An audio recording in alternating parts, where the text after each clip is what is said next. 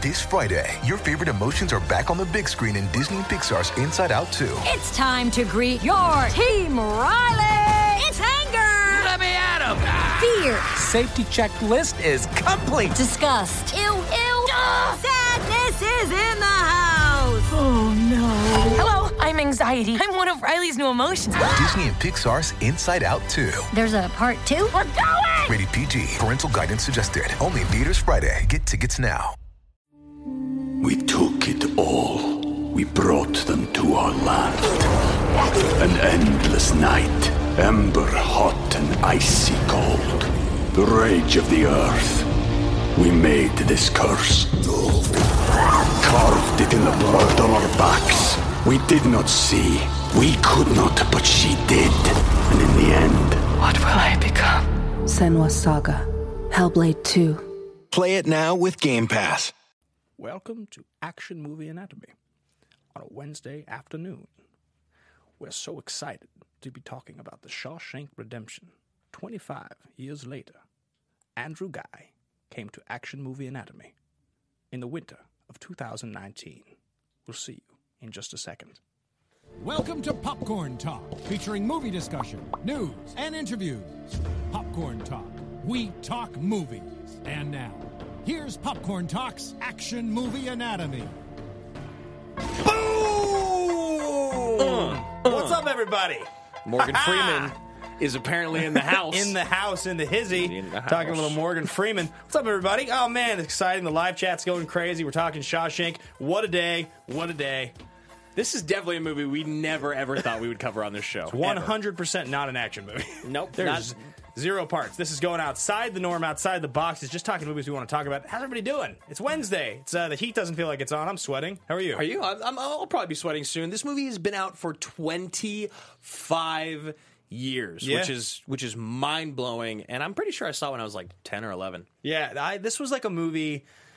Okay, so we were both both born in 1988. Yep. So this is a movie that by like 1995 was probably already considered a classic, and by like 2000, when you and I were like, you know, in those years, we're starting to watch kind of like adult movies consistently for the first time. Yeah.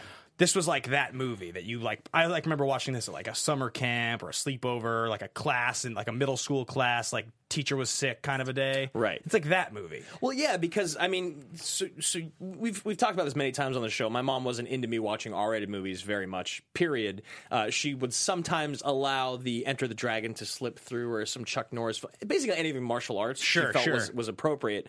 This was like the first R-rated movie that my mom was like, "We need to watch this movie together. You need to see this movie." Um, and I think it's just we have a, a great guest calling in. Drew McWeeny's going to call in today, which we're, we're really, really excited about. Mc- McWeeny, I was reading, he was tweeting about he'd just shown his boys, who I think are ten and eleven, this Yeah, movie yep. recently, like last week as well.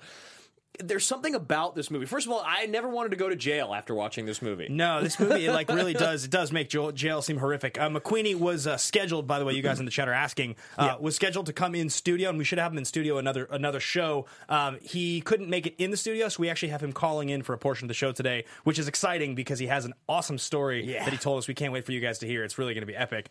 But uh, yeah, guys, this is Action Movie Anatomy. We cover action movies on this show. Generally speaking, those action movies adhere to four basic rules. Uh, we're gonna go over them just so you guys like kind of, Yeah. but they're really not a thing today. No. Rule number one: the hero always plays by their own rules. I mean, I will say that Andy does. Andy Dufresne does play by his own rules. That is 100%. We're there. We're, we're on our way. One of one. Hmm. Absolutely, one of one, twenty-five percent. Rule number two: the hero and the villain are always the smartest people, beings, things, dinosaurs in the room. So, who's the villain properly? Is it Injustice, the Warden, or Hadley, or or Boggs? Uh, Boggs gets what he's what gets what he's got coming to him. So I think, I mean, Yeah. he never walks again and eats the rest of his life eating through a straw. So I think I think the true villain is the warden. I think there's a reason why he's the last person who gets his comeuppance. Yeah, you know. And he does. He is the smartest guy in the room. Like he he puts Andy in the hole, and then he takes out Tommy. Like Yeah. he, I guess the you have to say the warden is the smartest guy. He undercuts. He like he's like a genius in terms of He's like a his master villainy. manipulator. Yeah, I mean, even when Andy's talking to him, he's just like, I, and I am so shocked that you were caught up in it. Yeah. like trying to make Andy feel dumb. Yeah, And, right, Like the right, whole thing. I love obtuse. How could you be so obtuse? Yeah, it's great. I've Yeah. never seen somebody so offended by the word obtuse. yeah, he's so offended. yeah, yeah, yeah. I guess Elmo? Blatch is a villain too. Yeah, Elmo. Elmo's freaky. He's there was like something with a thesis of like that I wanted to do is like Elmo Blatch could be the scariest fifteen like or the one scariest one minute performance in movie history. He's a real yeah. His teeth, everything, his Yeah. laugh, his teeth. the way he laughs when he says "in this tasty bitch." Yeah. Um, he was with. rule number three: the movie is driven by a police, military, political, or mercenary figure. Definitely not. He's a banker. So he works for the man now because he's in jail. Ah, okay. He works for the man. He's doing taxes for police officers. You get you got there. And it even talks about how the dean comes up with the uh, the prisoners on the outside Sure. program. Okay. I'm just saying. Uh, I'll go with that. Rule number four: the movie contains a minimum of one explosion. There's no explosions. There's no explosions. Explosions of emotion. There's lightning, Explosions of brotherhood. explosions of, of shit water. Mother space. Think Mother Space. Mother Space is one of my absolute favorite. Mother Space. Yeah. So so yeah, guys, that's that's the four rules of action movie anatomy. There's a few things. Or- We took it all. We brought them to our land. An endless night, ember hot and icy cold. The rage of the earth. We made this curse. Carved it in the blood on our backs. We did not see. We could not, but she did. And in the end, What will I become? Senua's Saga. Hellblade 2. Play it now with Game Pass. There's a business to get to before we kind of get into today's show, which is going to be exciting, by the way. We We're talking about uh, our top Stephen King film adaptations. We're going to be answering some of your AMA questions. We're going to be talking about some new Patreon ideas and then covering some other sweet segments as well as obviously a very special call in from Mr. Drew McWeeny. Um, big shout out. We got, uh, we got patrons to talk about. We do. We got uh, Dennis Gretzky and Jacob Patrick. I'll take these two, no problem. Yeah. Big, uh, we, we want to let you guys know. We, We salute, salute you. you. That's patreon.com slash team action. You guys get sweet content there. Uh, the holidays are over. We're back in, in town together. So Drew and I are going to be giving you guys some sweet stuff there soon. Be sure to look out for a big new Patreon announcement coming out in the next couple weeks. Yes. Probably an updated video and everything. Yeah, and like it's it's just a small apology, as Ben said. The new year's been a bit crazy, trying to get our footing, trying to figure out exactly how and what to bring you guys. So Patreon will be back to life. There will be content on there soon. We very, very much appreciate your patronage. Yeah, so if you guys want to follow along with today's conversation, you can find me personally at Ben Bateman Media, Twitter and Instagram. Uh, you guys can find me at Andrew Guy, and you can find the show at Team Action Show, which we are also. Guys, we're, we're doing it all. We're, we're going to be much better socially. Twitter, Facebook, all that stuff. Speaking of which, Yes. there's a pretty cool thing that we want to talk about here, guys. Um, so, there's a couple people that have been very helpful uh, getting us to the point that we've gotten to organizationally. Yes. Um, and, and a lot of you guys hear their names a lot here, and we're going to get to them in a minute. But uh, as well as thanking those people, we want to let everybody here know that uh, the Action Guys, Ben and Drew, we're looking for some help. We're That's looking us. for a little bit of help. We're looking for some people to come on and help us run the expansion of this brand, the Action brand. Uh, as you guys know, there's there's content we do in the Schmoedown. We have a show at Collider called The Action Guys. We we do this show. We have a Patreon. We want to make that content bigger, better, shinier, more polished, and build this brand into something really special. And uh, to do that, we need some help from you guys. So if you want to become a part of the team, what we're really looking for is some sort of like a an intern slash associate producer kind of a role, somebody who's talented with social media, who's very good at organ- organizing, helping share that stuff out, clipping little videos, you know, out of episodes, things like that. Yeah, I mean, so what we're basically looking for, as Ben is saying, is a social media manager, someone that is, is a pro with social media specifically. We've already got two associate producers, and I know that it's not really a big surprise to any of you uh, in Richard Eric Jarvie and Paul Denuzzo. Yes. Uh, I'm calling them associate producers for now. They can come up with a cooler title on their own, but that's exactly what they're going to be. They They're- are literally coming up with a cooler title on their own as we, as speak, we speak, probably in the live chat. I wouldn't Yeah. be surprised. And if you guys want, you can throw in the names that you'd like in the live chat. They're always here. But yeah, we need another, a third person to come in and really help with this. It's going to be helping with show production, and and it's got to be someone that is a big fan of the show. You, it's got to be someone that's seen a lot of episodes of AMA, someone who enjoys watching the action guys as well, just to make it easier on all of us. And of course, we will be. Sorry, go ahead. I can tell you want to say something. I, I was going to say we're, we're going to be finding a way to compensate. Uh, This is not just for this show because obviously Popcorn Talk as a network has social media managers to help run the whole network, but it's the Action brand. All the content we're doing across all the different spaces that the Action guys do content. It's this show. It's the Action guys. It's Team Action on you know in, in the Schmoedown both together and apart. It's the Patreon. It's it's a lot of stuff, and so we do need help. So if you're interested in helping out, guys, um, DM us in any way that you want. It can be on Twitter. It can be on Facebook. It can be on Instagram. No pictures. Um, no pictures, please. let us know uh, if you're interested in why you think you'd be great to help us out with this. We probably are going to be bringing on one, maybe two people Yeah. to help, and uh, that's kind of the big announcement. So we'll be announcing this on the other show and, and the social groups and everything as well. and this is like something like we will literally be getting the ball rolling and going within the next week. And this is all so that Ben and I can bring you guys better content all the way across the board.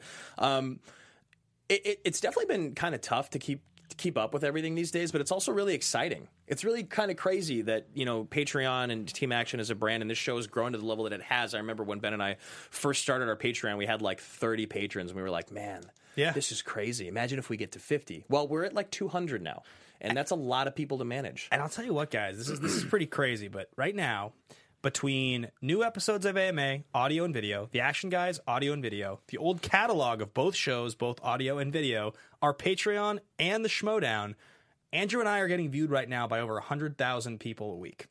Um, That's so crazy. There's like 100,000 plus people a week that have some eyes involvement with what we're doing. And we want to get that t- like 10x. We Yeah. want to keep growing that thing. We have so many cool ideas. We have shows we want to pitch to networks. We really want to build this thing out. And so there's a lot of great people that we've been talking to about helping. And that's going to be today's preamble because we really want to talk about the Shawshank Redemption. yeah, we really, really, really want to talk about this movie. I know it's in both of our top five, so let's hop in first and watch the trailer. The trailer.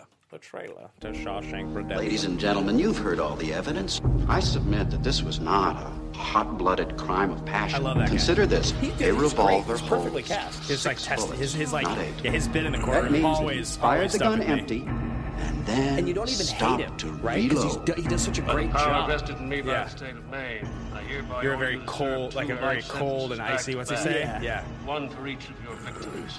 So be it. The music in this movie is one of my It's five favorites of all time. Incredible. Thomas And Newman. this shot, That's his exactly what- cinematography is amazing. yeah, yeah, yeah.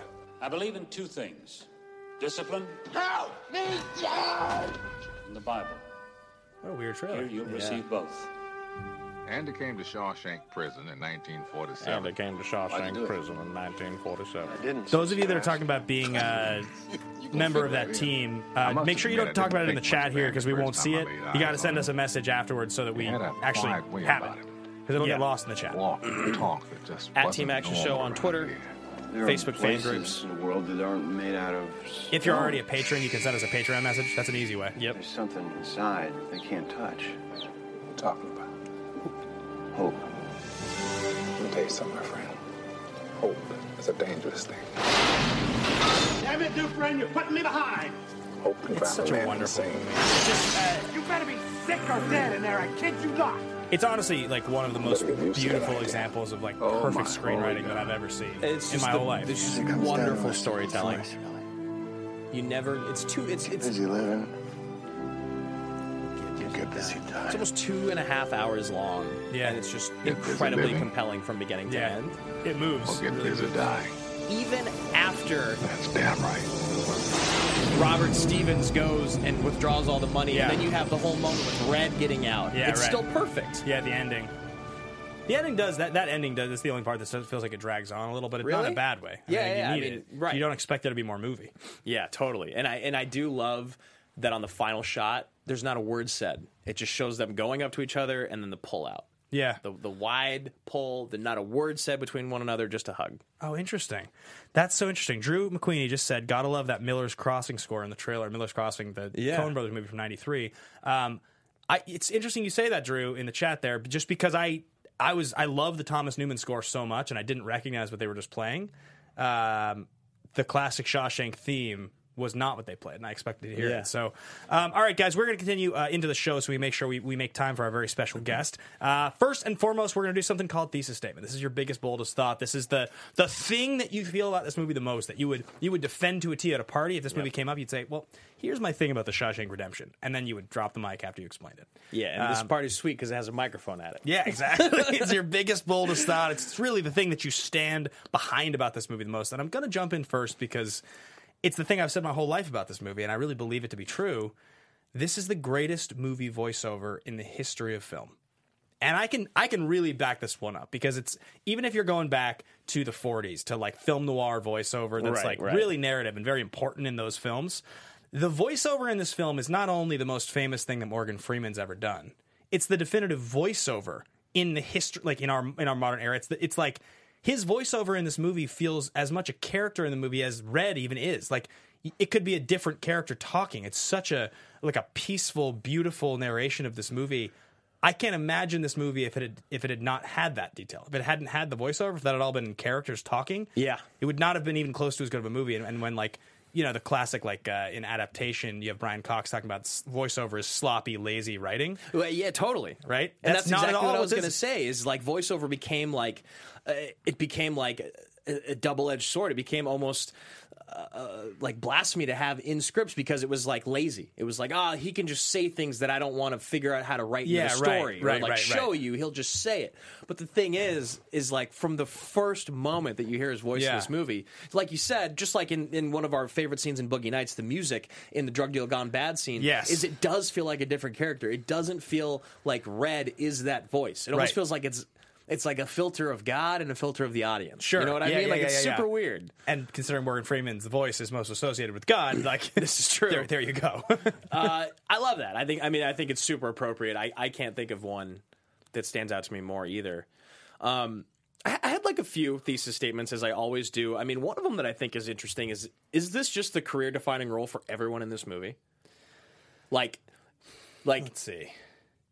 I, I know the warden from another movie called Patch Adams, where he plays Dean Walcott, and he's an asshole. I know him in a few movies. He's the he's the father in I Heart Huckabee. Yeah. He's like he does he he's been in shit. He's a Like, good actor. Yeah. And then you've got, of course, the head prison guard, which is like we've seen him in Clancy a lot Brown. of stuff. He's Clancy in Brown. stuff. He's in tons Yeah. of things. He's a he's a very phenomenal character actor.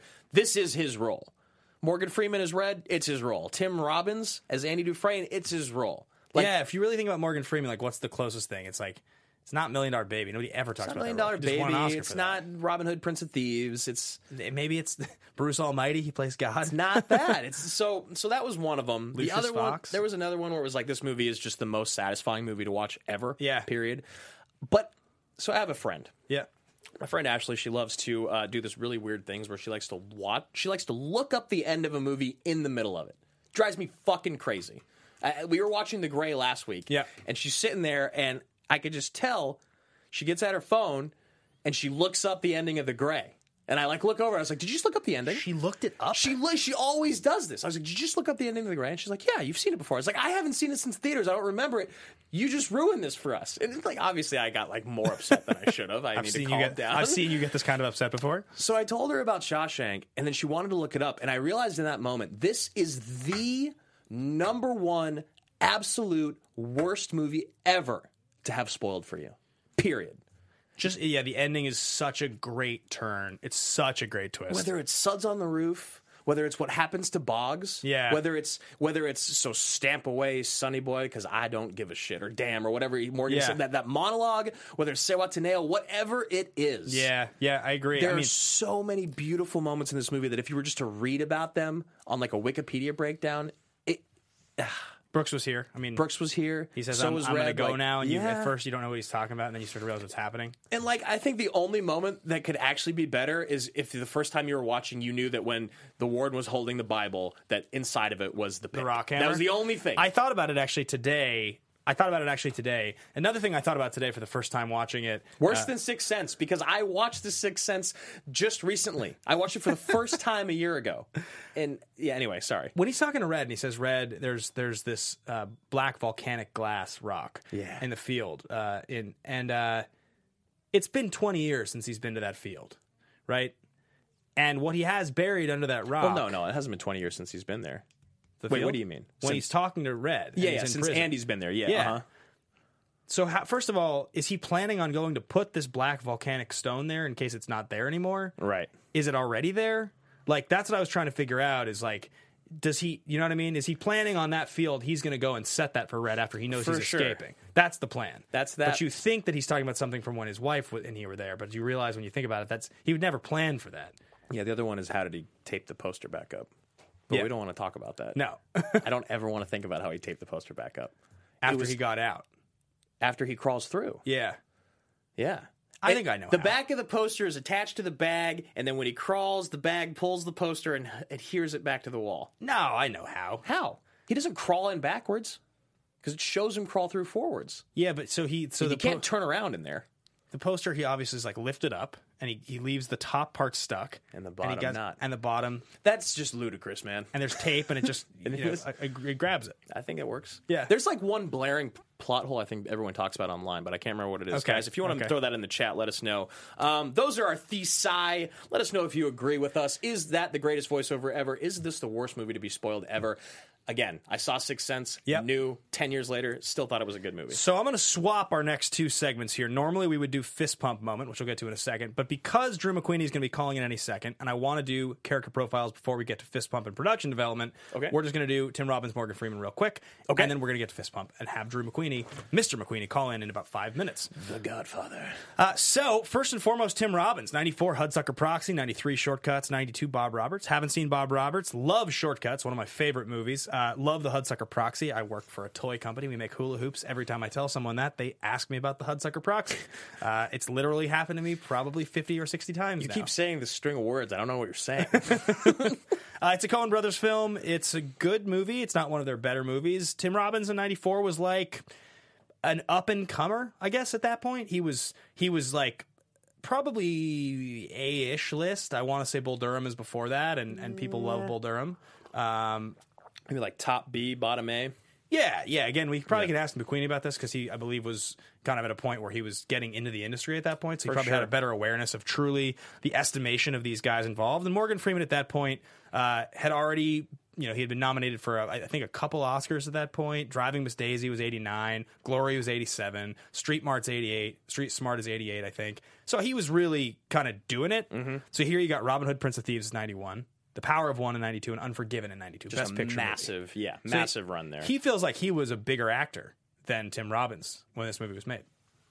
I think that's fair. Yeah. I think he was a bigger actor. Yeah, I watched Inside uh, Llewyn Davis yesterday. Yeah, really good, right?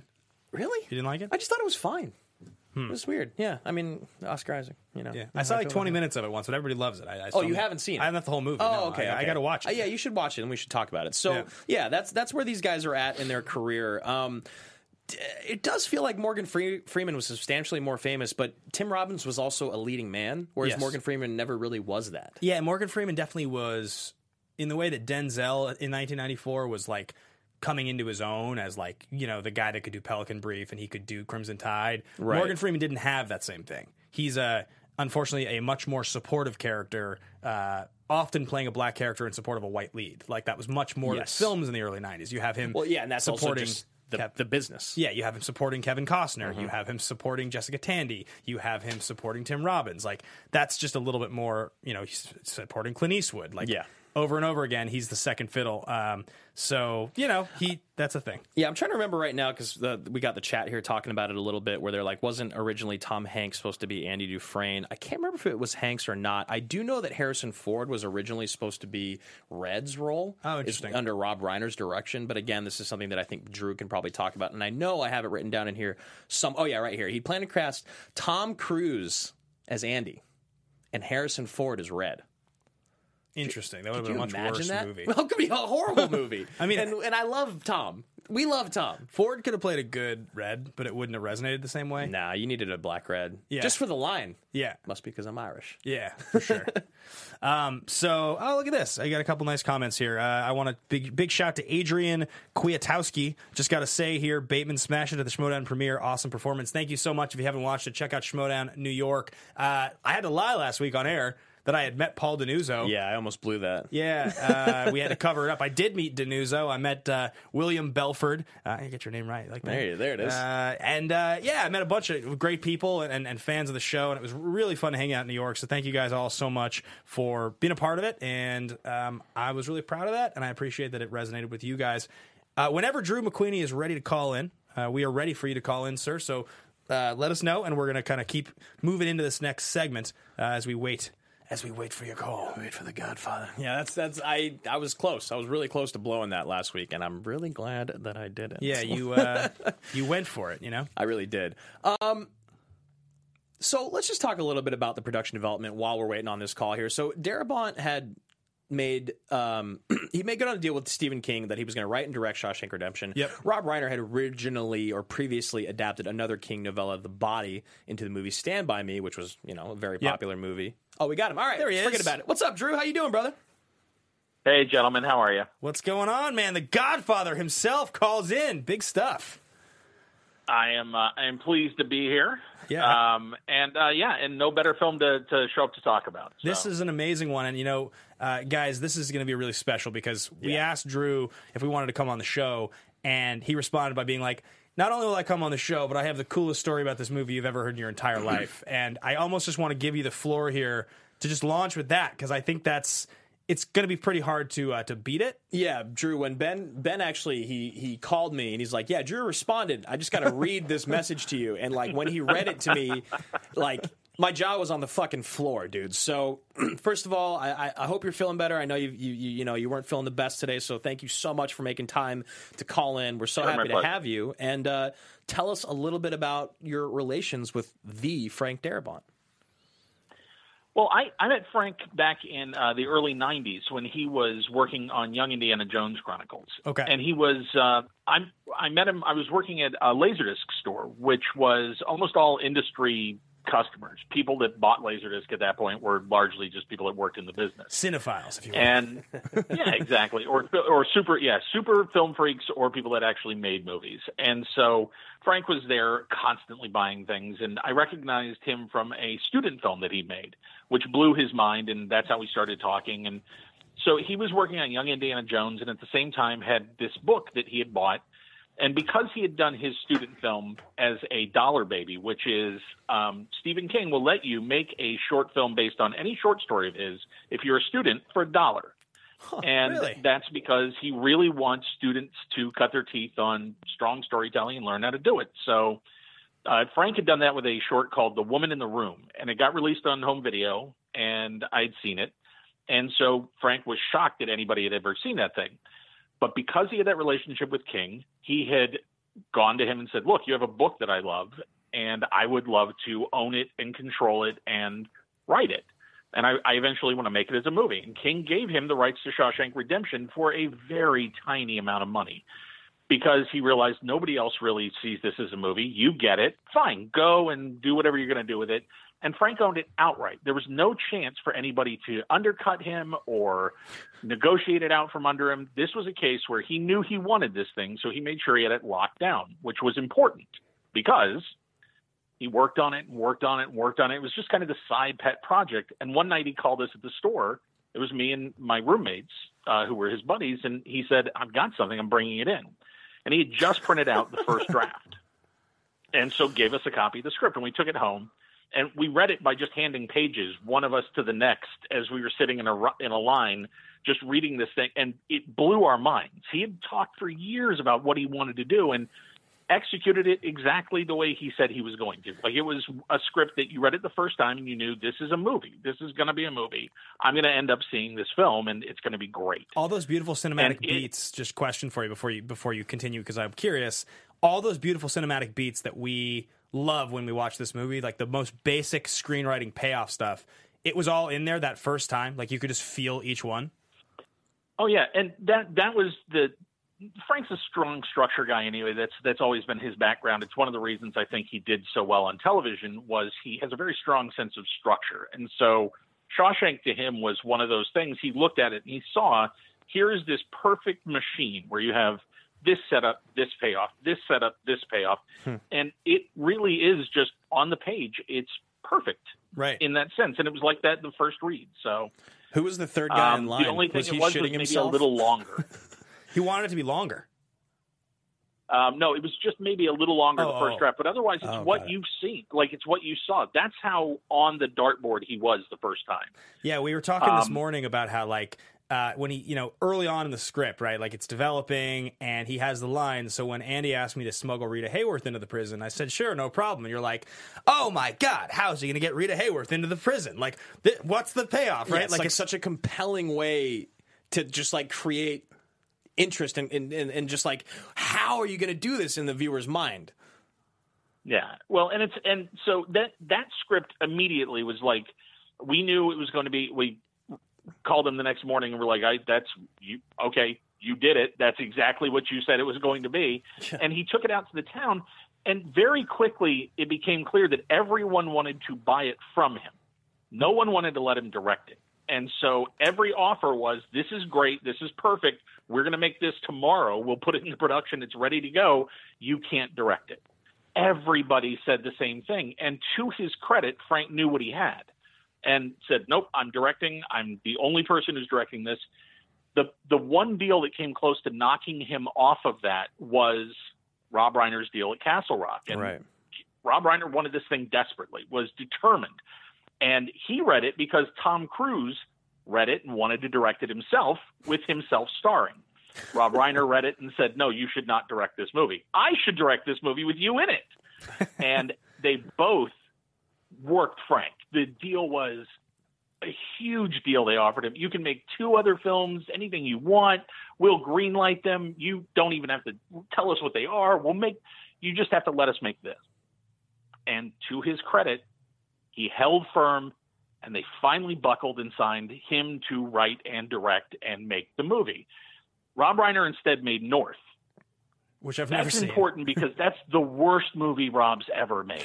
And Wow. not only is it the worst movie he's ever made, it was the worst test screening he's ever had, which I know because I was there.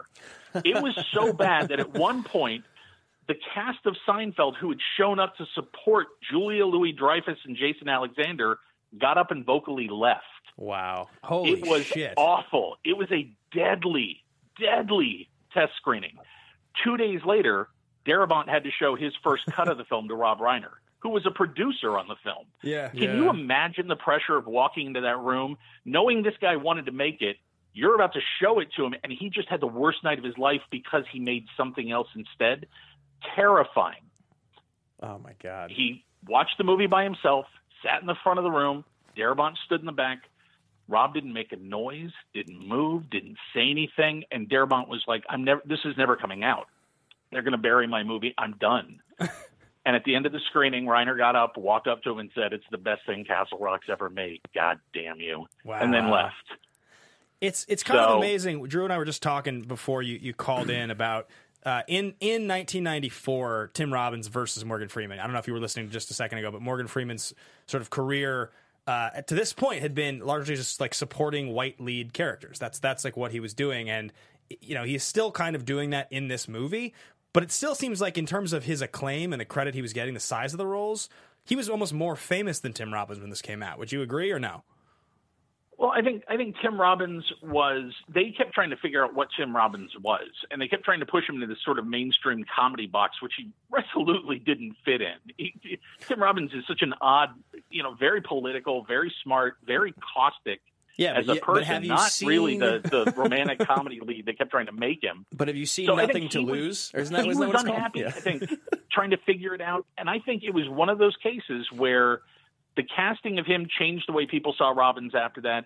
And I think the casting of Morgan Freeman cemented him as an icon, which every now and then you get that perfect role where that happens. Happened to Anthony Hopkins in Silence of the Lambs. Right. But this is the moment where Morgan Freeman became Morgan, holy shit, Freeman, I think, permanently. Would you agree that this is the most iconic voiceover ever?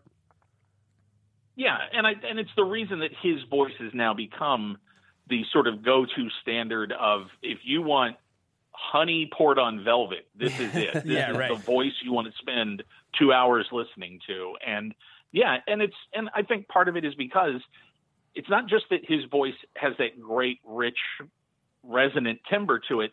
It's because when Morgan Freeman's telling you a story, you lean in, which is what the whole movie is. The whole movie is a story being told to you that you're leaning in to hear. Yeah. And you're right. The whole point of the structure is every detail is meant to hook you to make the next detail important. And yeah, that's Morgan Freeman is the perfect guy to deliver that. It's it's amazing. Like, I- and again, I said this is my thesis, but I really do feel like his his voiceover in this movie almost works as a character in itself. It's like so iconic. It's almost feels separate from his character of Red, just because like every time it comes back on, it's like you're hearing someone else talk again. Well, and I think that was that was the key to casting Red is you had to find the voice that you wanted to to sit and listen to. Yeah, yeah. So uh, McWeeny, um, I know that I was I was looking at your tweets this week, and uh, you were talking about how you'd recently shown both of your boys this this movie, and I'm a big fan of, of both your sons. We've Yeah. met them a lot at the. Uh, They give Jeff Sneider a lot of shit. They give Jeff Sneider and myself, myself actually a decent amount of shit. He's like, I don't like you. You're mean to my dad. Oh yeah, they, they they sat front row and give you stink eye during one of our matches. Oh, I great.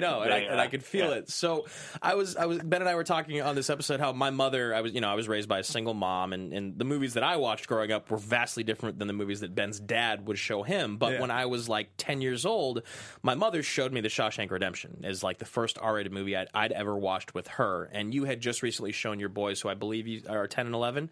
Um, Uh, ten and thirteen now. 10 yeah. and 13 excuse me this movie what is it about this film that you think like lens or like why do you think that parents want to show their adolescent children their kids like in their not even in their real teens yet this gnarly movie about prison what do you think it is about it that seems so palatable at a young age Uh, I think it's a movie about resilience, and I think it is a movie about the fact that life may deal you a shit hand, which is not a bad lesson to learn early. Yeah. Um, but it is it is about learning how to bend without breaking. It is about learning what to do to pick yourself up and move on. And I think, and it's hard. Shawshank, yes, it's a prison movie. That's where it's set, but it's really about Andy and about the fact that Andy knows that he didn't do something. He knows he's going to get out. He just doesn't know exactly how.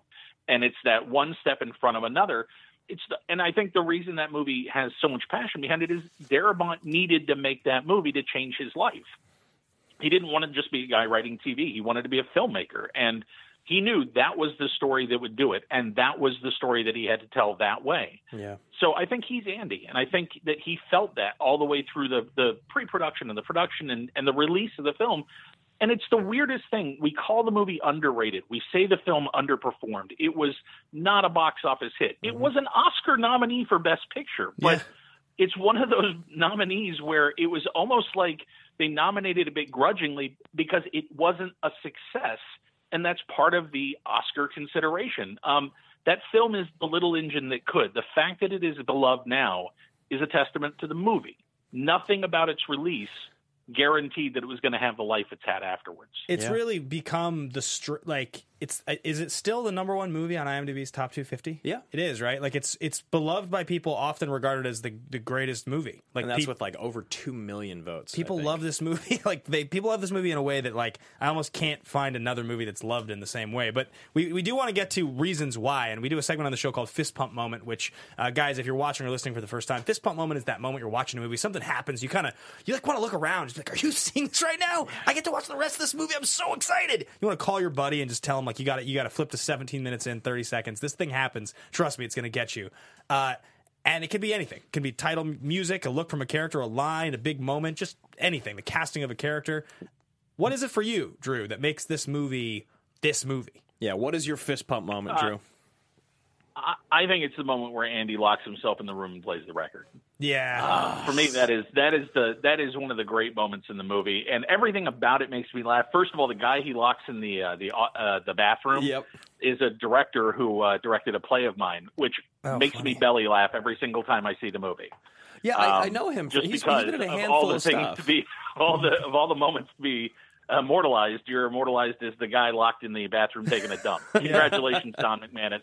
I love you, buddy. You're pinching a Um, loaf, as he specifically just- says. But Yes. that scene is such a terrific moment of freedom in a moment where you have none, and Yeah. taking that one little kernel of it and, and wringing everything you can out of it. And Robin sells it. The direction sells it. It's the perfect cut of music. It's one of those sequences where every element works perfectly. And that shot, the shot over the yard, where uh, he has so many of these beautiful, wide, huge shots. Like the, the cinematography of everyone standing in the yard just completely stopped and staring at that speaker is such a beautiful yeah. moment. Yeah, it's a, it's an incredible moment too, and like uh, the way the guy is first pleading with Andy, Andy, let me out, like because he's like, come on, Andy, let me out. He's like talking to him like he's his friend a little at first, Yeah. you know, right? Like it, it's just another illustration of how much Andy has become this guy who like everybody there kind of recognizes like.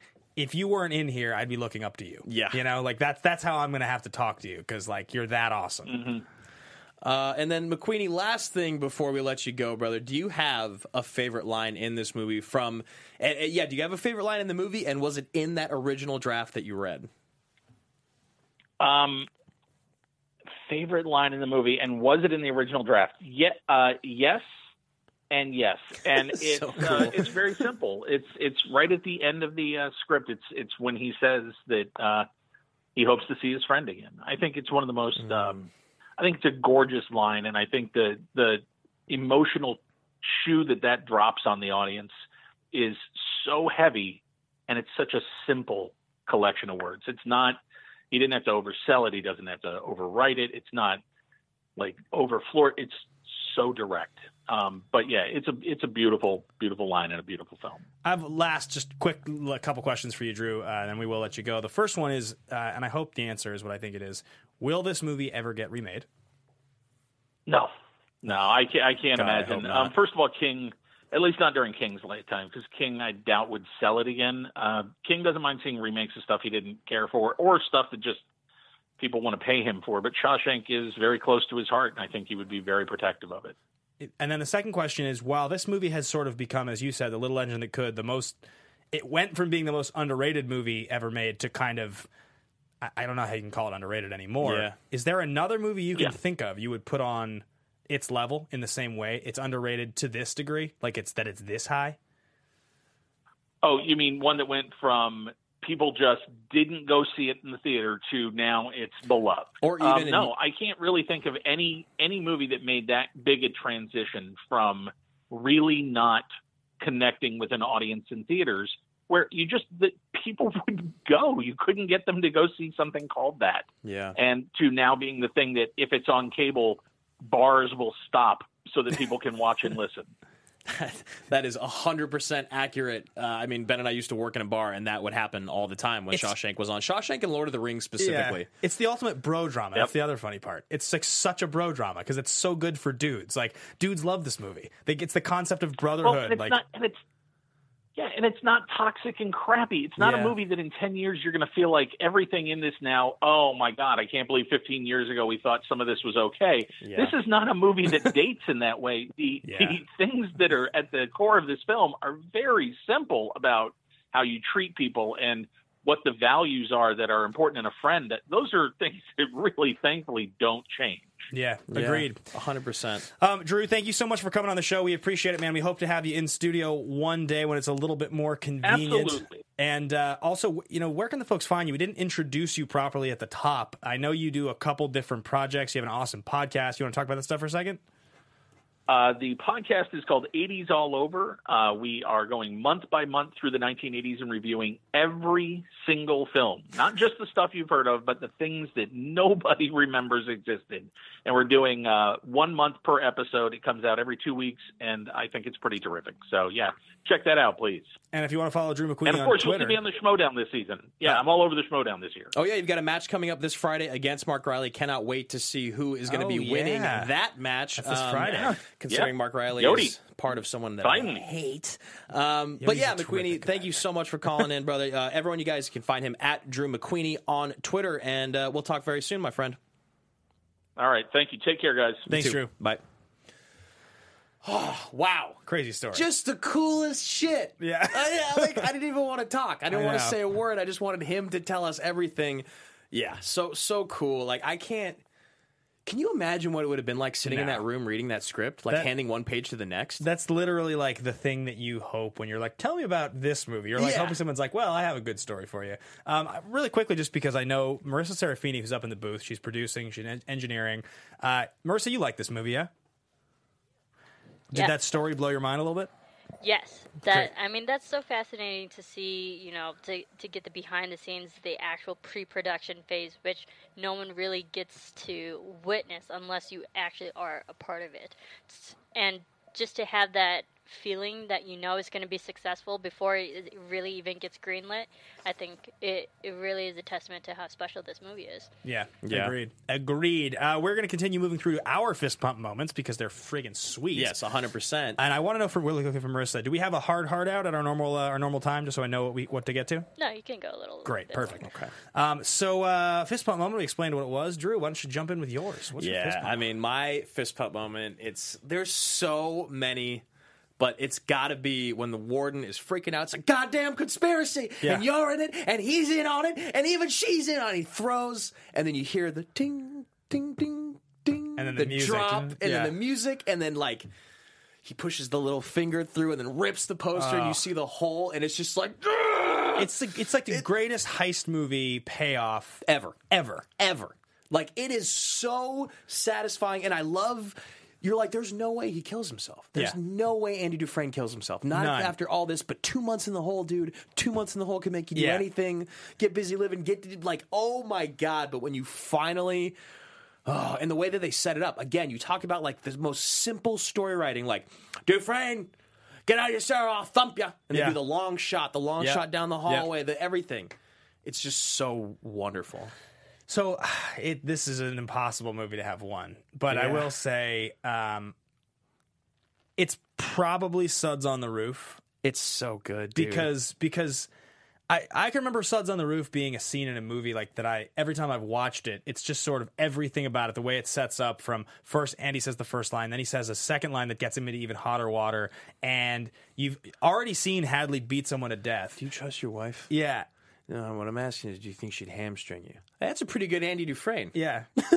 and at, at that point, you know, Andy has already gotten his ass kicked by the ladies. You know, he's already right. Like it's bad news. Like he's Sisters. He's, yeah, Yeah. So the sisters, not the ladies. um, and uh, you know, but like it's you, you're kind of like you don't really see it happen overnight. But the way that Red pulls the strings to get Andy on the crew to be on the roof, because at that point you're like, oh, Andy's part of the crew now. Yeah. cool. Yeah, you're And like, and wouldn't you know it? A couple of guys, Yeah. me and a couple of guys I knew. You're Yeah. like, oh, good, he's being taken care of by God. Yep, yep. Um, and so he's, you know, he's up on the roof. God is Morgan Freeman, and um, and and he says the line, and you don't know what's going to happen, and then it's like, it's when it, they're drinking, and like Red's delivering that thing, and then and then Hadley walk or uh, Haywood walks over, and he's like, "You want one, Andy?" He's like, "Nah, I quit drinking." Yeah. It's just, it's like. Every time I watch it, I'm like, this is the perfect five minutes of movie. you feel so good. You just feel so good. Yeah, You know? it's it's so friggin' good, man. I mean, it, it's it's mind blowing how good it is. Um, and it's so simple. Yeah, it's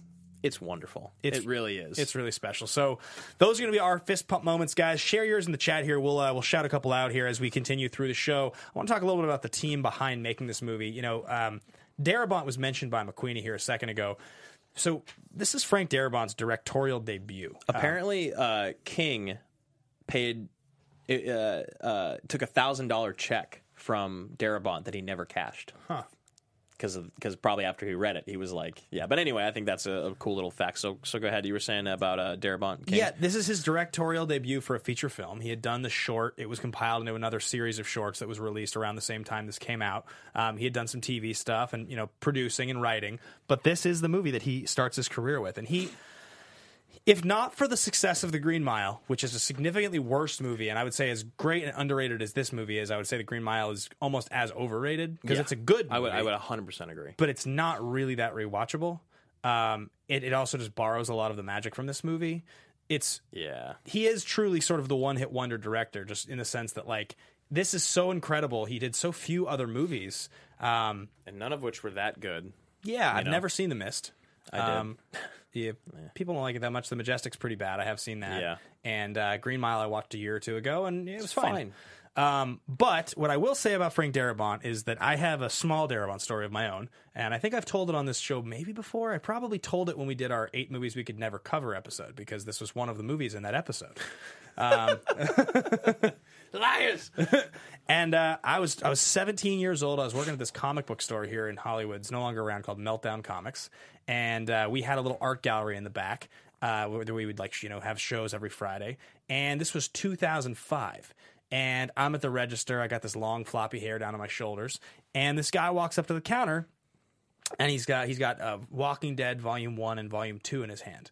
Uh, You've heard the story before, Yeah, yeah, yeah. And he's like, uh, "Hey, I'd like to buy these." And I was like, "Oh yeah, these are so great! I love this series. This is one of my favorite comic books. Um, it's really, really good." And he was like, "Yeah, yeah, I'm a big fan too."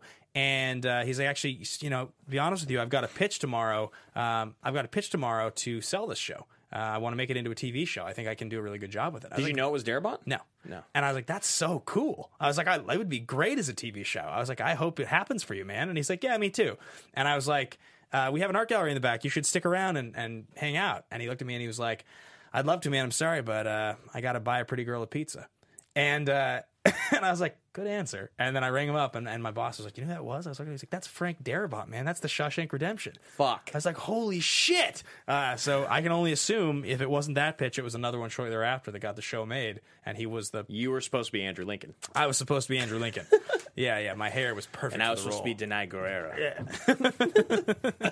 we just barely missed out on the role. We bar- barely, barely did. Um, I don't think we actually have enough time to, to cover the other thing that we want to do Yeah, about why Stephen don't we skip it? Yeah. Um, but what we can do is talk about. eh, Well, let's just breeze through box office really, really quickly Yeah. because this is the fascinating thing that was talked about. So, uh, Columbia released this movie, cost $25 million to make, came out September 23rd, 1994. It grossed $28 million domestic, nothing worldwide, as it was not released worldwide. But it does say its total gross was 58 million, so I think it was re-released. It must have been, yeah. It was. So it had an, a limited release, um, and it made seven hundred twenty-seven thousand dollars. It was number thirty-three that weekend. Weekend, and then a wide release. It was still at number nine and only made two point four million dollars. So again, no one knew about this movie. It might have come out in September, bombed out, and then gotten re-released like December on Christmas as the buzz was going into Oscar season, and then people started seeing it. Yeah. Or it had a, like a re-release the next year or ten years later or something. And a lot of people complained about the title of the movie. Even Drew mentioned in the phone call, like The Shawshank Redemption. How is that going to get anyone in theaters? It needs to be like more snappy. Obviously, now looking back, I mean, honestly, I even think even taking the title of the novel by Stephen King, Rita Hayworth and The Shawshank Redemption, Yeah. would have maybe even sold more then. Yeah. you know, And Totally. obviously it's long, but. Uh, as we talked about earlier, this movie is a 9.3 on IMDb with over 2 million votes, making it the number one movie on the IMDb top 250. Um, which is another one of those ones where like it's not the number one movie of all time, but it, it's closer to its proper rating than I think most of the ratings on this list are. I almost had a number one. thesis about that to add to like because I wanted to start a conversation with you, but um, the calling was much more important. So all critics give a 91, top give it a 94, audience gives it a 98 for probably the highest reviewed movie we've ever covered on the show, definitely the highest ranked one. Um, so let's get into our favorite line. Yeah, favorite line. So this is uh, easy for me just because the other scene that I was going to talk about, um, the other scene that I was going to talk about was is probably, and that is the Brooks was here scene, which is another one similar to Suds on the Roof. That is like a little vignette that's always stuck with me. Um, I listened to this soundtrack, the Thomas Newman soundtrack to this movie in high school. Pro- it's probably the earliest memory I have of listening to like a movie score a lot. And Brooks was here was the song that always was it's the saddest and just stuck out to me. Yeah. And there's just something about the way he's talking. And I think the line that I like so much is when he says, When I was a kid, I saw an automobile once. Oh, it's so They're everywhere now. The world went and got itself in a big damn hurry. That's my favorite line. That whole that might be the saddest 10 minutes of a movie ever. Yeah. Like you switch from the red narration to the Brooks narration, which he could have narrated the whole movie too. Yeah. His voice is wonderful. It's so sad. And he's sitting there talking about in a whole damn hurry. He's talking about, I hope Jake will show up. I hope he's doing okay. And it's like, it's a bird that you found in. And he's all yeah, but it's even then he's like, I always hope he'll show up, but he doesn't. Yeah. You know, you're like, ah. It's a it's brutal and and and just all of it. Um, that that sequence kills me, and I just think that line out the world when itself got itself in a big damn hurry because it's sort of. Uh, it's like McWeeny said a second ago. The movie never really dates Yeah. because that could be true today. It could you could feel the same way about ten years ago. The Yeah. world is so much faster than it was ten years ago. It's so funny. Yeah, I actually wrote all that. I, I had written that down uh, in my notes. That scene in, in his monologue is, is so incredibly impactful, and that is my favorite line of his when he says that. He's like, "I saw an automobile once." Yeah. you're like, "Holy fuck, you've been in here for so long." Yeah, right. it's just like it's like unfathomable. So. God, it's tough. You guys are you guys are hitting all the great ones in the chat. You know, get busy living, get busy dying. You talk about um, let's see where are some of the other ones in here. Ah, we're running low on time, so to skip them. My favorite line, I actually think. it, it's so tough. There's there's so many of them. Um, but I actually think my favorite line is is this the whole speech that Morgan Freeman gives on the roof Yeah. during the suds, and it's not even because there's a certain line in it that's so impactful. It's just how it's written. It's such a beautiful. It's like a, a po- it's a poem. It's like I don't even know how to explain. Like I go back and I look at the whole thing. You know, he talks. You know, even the colossal prick. Or the colossal prick even managed to sound magnanimous is one of my favorite lines. You know, we were the lords of all creation is in there as well. You know, the Bohemia style beer. Like there's just the, the verbiage in it is so juicy and rich. And you know, we could be up there tarring one of our own houses. Like the Yeah. whole thing is just Yep. so wonderful. And Freeman is perfect. So yeah, that as weird as it is, that's actually my favorite line. And it's like the way that Andy says, "I gave up drinking." It's like, Yeah. it's so poetic because it's like in reference to what got him of his here. life. Yeah. but it's also some some notion that you still have the dignity and, and discipline in prison to make prison, you know. Uh, work for you. You have hope, right? Yeah. That's like what it is. Is like you have hope that not drinking and having given up drinking matters in your life. Oh yeah, yeah, yeah. And the other one is the uh, Andy Dufresne, the man who crawled through five footballs of shit Yeah, and came yeah, out yeah, clean on the other side. Yeah, so good. So Use good. that one about bad fantasy football drafts and then winning the league. Use that one before. Congratulations on your win. Uh, all right, guys, we're going to continue moving through the show here. We talked favorite line. Any AMA questions that we want to address today? Um, yeah, I, I mean, kind of. There was a couple on there being pulled, like, uh, but we actually kind of talked about them. Like, is this the most timeless movie of all time? You know, is there, is this the, you know, career defining roles, things like that. Trying to pull up exactly which ones we have in here in case I miss any. What's been weird lately is that a lot of people haven't asked um, a lot of questions. Although Josh Ryan did ask a really good one, which I would love to find here. Um, I can't remember what it is off the top of my head though, so I'm probably gonna have to skip it. Twitter, maybe? I don't know. Doesn't matter. Just dead air now. So uh, we're going to skip that. One thing that people did want to talk about was uh, Cage versus Cruise. Okay. because Tom Cruise was originally supposed to be Andy Dufresne. Oh, yeah, there you go. You either get busy living or you get busy dying. or, uh, or like Cage doing any of Morgan Freeman's speeches. Oh yeah, Cage. Cage probably has some some some good ones. Andy Dufresne came, came to Shawshank Prison. in The spring of '49. And I like to think that the last thing that went through the warden's head, other than that bullet, was Andy Dufresne. yeah, I don't know. pretty good. Pretty good. Uh, all right, guys. There are three action movie categories. Uh, totally ridiculous. Yeah, it doesn't even matter. It's totally This totally movie is totally it's, it's like one of the most legit movies we've ever covered on the show. ever in the history of movies ever. Um, so, last thing to talk about on the show here, real quick, is called The Pitch. Wow. Wow. It was good. Yeah, It was a we good comboed one. on that today. one. We did. I'd appreciate if you'd stay off my growl. Uh, so uh, next week, am I mistaken in thinking that we are covering the, a huge?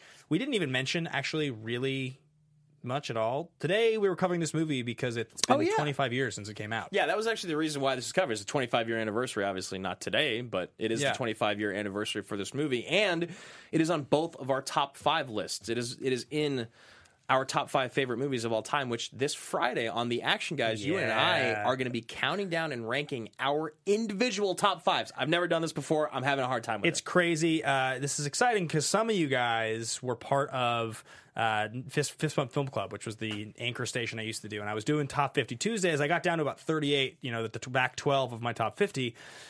Well, I never got to the top five because I stopped doing that station, but I am going to be doing my top five alongside Andrew on the Action Guys. So be sure to check that out. It's on the Collider Podcast Network. Uh, we stream, or it goes up at 3 p.m. Pacific Standard Time on Fridays on the Collider Podcast Network YouTube, as well as everywhere you can find podcasts on the Movie Talk feed, uh, the Collider Movie Talk feed. So that's the the sister podcast of this podcast. We'll Yep. be doing we'll be doing that this Friday. Check that out. And um, coming up next week on the show, we're going to be covering Avatar. Yeah, kinda 2009. 10 years, guys. Also, another anniversary. You know, we saw Alita Battle Angel, and we'll be covering that probably the following week. But we were going to cover it next week, but you guys wouldn't have seen it yet. We both loved it. It was Uh, super sweet. Yeah, We very, very good. Also, James Cameron produced.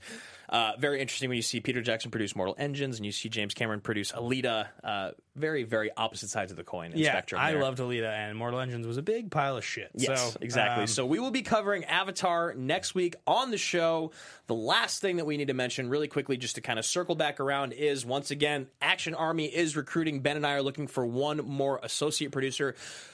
Possible. More specifically, someone who is ideally better at uh, social media as opposed to other things. Someone who is a social media manager would be wonderful. So please DM us on Twitter or reach out to us on Facebook, Yeah. individually or at Team Action Show. We would love to have you. Yes, absolutely. Uh, it's gonna be it's gonna be awesome. We can't wait to work with you guys. So again, DM if you're already on the, if you're already a member of the Patreon, which is patreon.com/slash Team Action. Uh, even if you're just paying a dollar, you have direct access to send us a message. That's the best way because we'll check that every single day. If not, and you want to contact us, let us know on you know Twitter, on Facebook. Instagram, just send a message. We'll get it, and uh, we're you know we're going to look through all the submissions and come up with a person we think is the best fit to help us get this thing done, so we can really grow the content out there. We're really excited about it. So thank you guys so much for watching. Thanks for listening. Thanks to Drew McWeeny for an epic call in, Godfather himself. And uh, yeah, guys, uh, what else? Not, nothing. Thank you so much, Marissa Serafini in the booth, and we will see you next week. See you guys. Bye. From producers Maria Menounos, Kevin Undergaro, Phil Svitek, and the entire Popcorn Talk Network, we would like to thank you for tuning in. For questions or comments, be sure to visit popcorntalk.com. I'm Sir Richard Wentworth, and this has been a presentation of the Popcorn Talk Network. The views expressed herein are those of the hosts only and do not necessarily reflect the views of the Popcorn Talk Network or its owners or principals.